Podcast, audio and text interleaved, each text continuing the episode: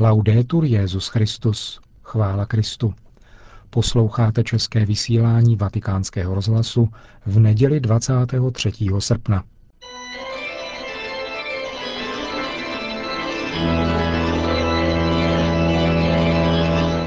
Církev a svět. Náš nedělní komentář. Připravil Milan Glázer.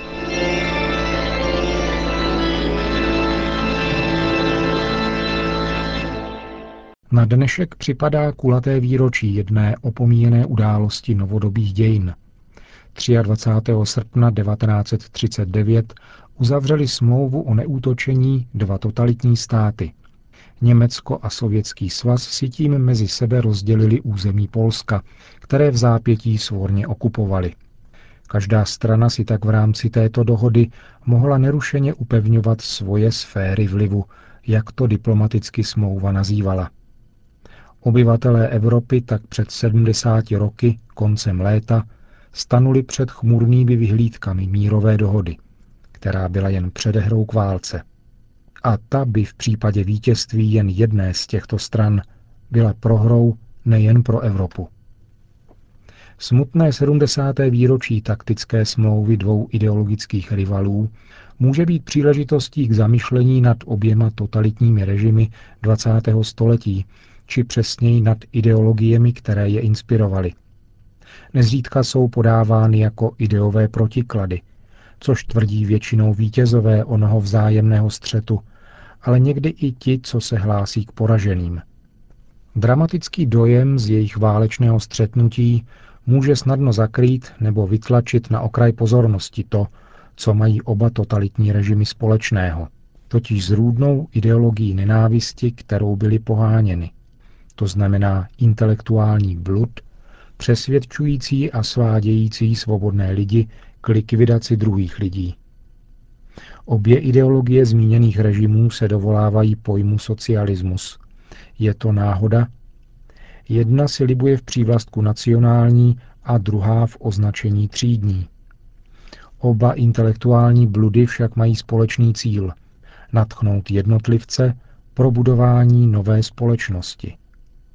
Pro oba socialismy je však život konkrétního člověka hodnotou, kterou pouze oni sami v konkrétních případech udělují nebo odnímají.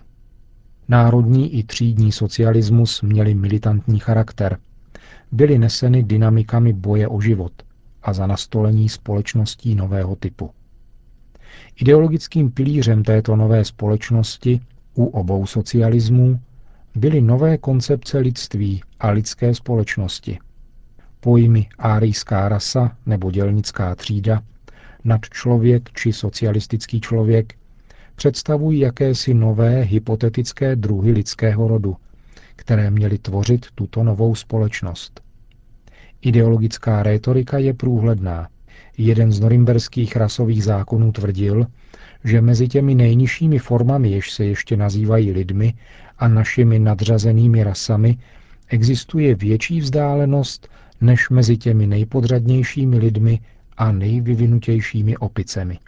Francouzský katolický filozof židovského původu Fabrice Hadžač proto zhrnuje, že podstatou nacistické ideologie je spíše darwinismus než rasismus, protože dělí lidský rod na druhy. Boj německé rasy za životní prostor, ale i třídní boj proletariátu zapadají do perspektiv Darwinovy hypotézy o původu druhů v aplikaci na dějiny lidské společnosti.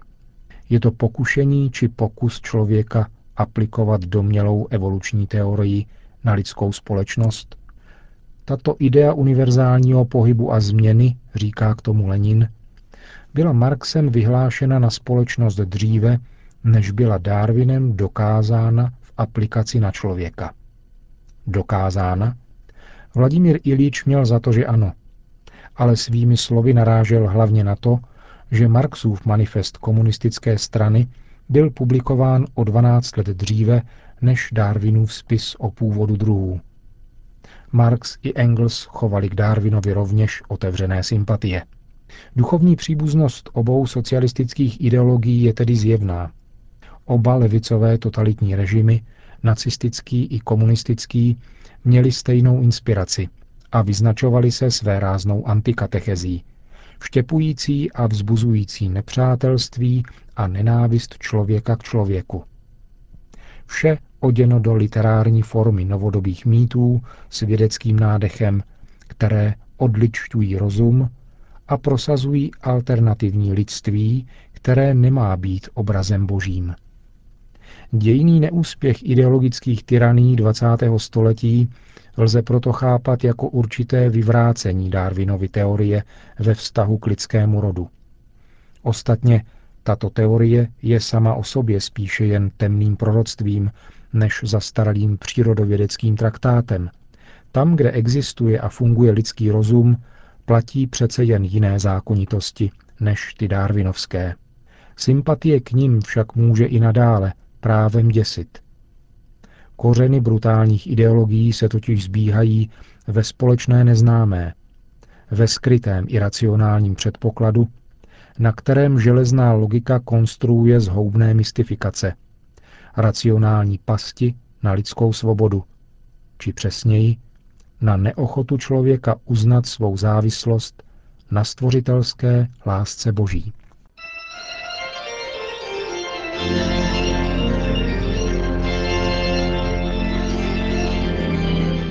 Slyšeli jste náš nedělní komentář Církev a svět.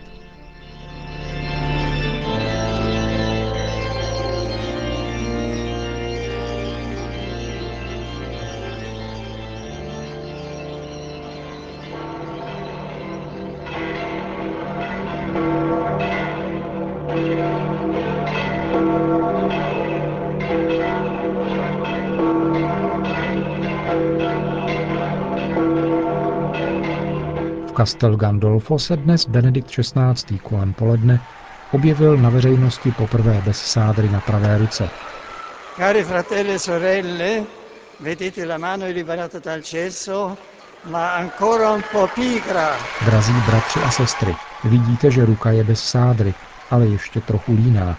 Musím ještě trochu pobít ve škole trpělivosti, ale pojďme dále, řekl. Benedikt XVI. pak ve své polední promluvě před modlitbou Anděl Páně pokračoval opět rozjímáním nedělního evangelia.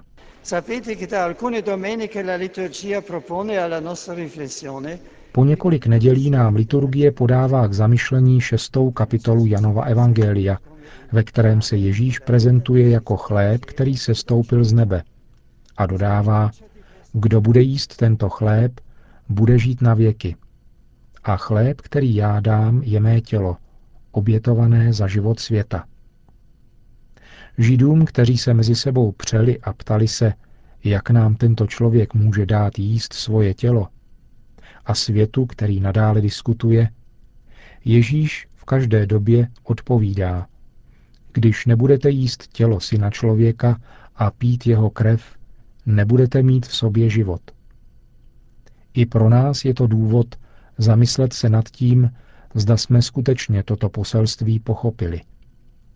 Dnes, 21. neděli v mezidobí, tedy rozjímáme závěrečnou část této kapitoly, v níž čtvrtý evangelista referuje o reakci lidí i samotných učedníků, kteří se pohoršovali nad pánovými slovy až do té míry, že mnozí, kteří jej až do posud následovali, prohlašují, to je tvrdá řeč, kdo to má poslouchat. A od té chvíle mnoho z jeho učedníků odešlo a už s ním nechodili. A to tež se děje stále znovu, v různých dějných obdobích. Mohlo by se očekávat, že Ježíš bude usilovat o kompromis, aby byl lépe pochopen. Ale Ježíš nezmírňuje svá tvrzení – ba dokonce se zpříma obrací na dvanáct apoštolů slovy I vy chcete odejít?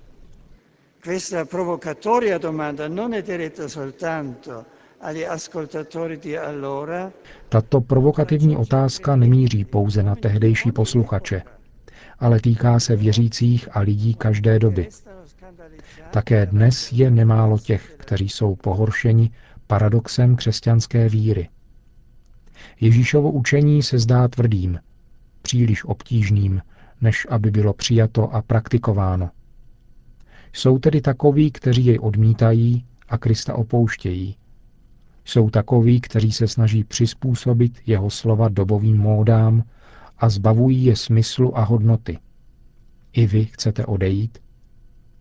Tato zneklidňující provokace nám zní v srdci a očekává od každého osobní odpověď. Je to otázka pro každého z nás. Ježíš se totiž nespokojuje s povrchní a formální příslušností. Nestačí mu první a nadšené přilnutí. Je naopak třeba podílet se celým životem na jeho myšlení a jeho chtění. Následovat ho naplňuje srdce radostí a dává plný smysl našemu bytí. Ale přináší těžkosti a odříkání, protože se velmi často musí jít proti proudu. I vy chcete odejít? Na Ježíšovu otázku odpovídá Petr jménem apoštolů a věřících všech dob. Pane, ke komu půjdeme? Ty máš slova věčného života a my jsme uvěřili a poznali, že ty jsi ten svatý Boží. Cari fratelli e sorelle, anche noi possiamo e vogliamo Drazí bratři a sestry, také my můžeme a chceme opakovat v tuto chvíli Petrovu odpověď.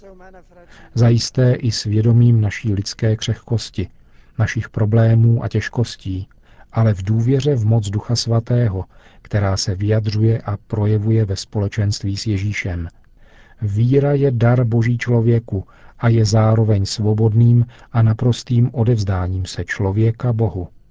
Víra je chápavým nasloucháním pánova slova, které je svítilnou našim krokům a světlem na naší cestě. Pokud s důvěrou otevřeme srdce Kristu, pokud se jim necháme uchvátit, můžeme zakoušet i my, podobně jako například svatý farář Arský, že naším jediným štěstím na této zemi je milovat Boha a vědět, že On miluje nás. Prosme panu Marii, aby v nás stále uchovávala naživu tuto víru prostoupenou láskou, jež ji, pokornou dívku z Nazareta, učinila Matkou Boží a matkou a vzorem všech věřících.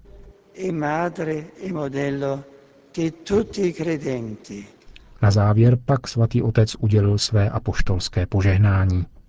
Sit nomen Domini benedictum. Ex hoc nunc et usque in seculum. Adiutorium nostrum in nomine Domini. Qui feci celum et terra. Benedicat vos omnipotens Deus, Pater et Filius et Spiritus Sanctus. Amen.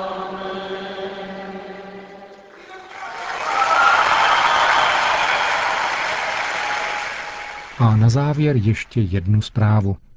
Benedikt XVI. zaslal u příležitosti 60. výročí kněžského svěcení otce Tomáše kardinála Špidlíka blahopřejný telegram jubilantovi, který oslavil toto výročí mší svatou v kryptě otce Pia v San Giovanni Rotondo – Duchovně se spojuji, píše svatý otec, s vámi a s těmi, kteří jsou vám na blízku a připojuji se při této krásné příležitosti ke chválám a díkům za dary, které vám udělil během vaší dlouhé a plodné služby evangeliu a církvy, zejména ve prospěch křesťanského východu. Benedikt XVI. otci Špidlíkovi srdečně blahopřeje. Na přímluvu Pany Marie a svatého Ignáce mu vyprošuje hojnost nebeských milostí a uděluje apoštolské požehnání jemu i jeho blízkým.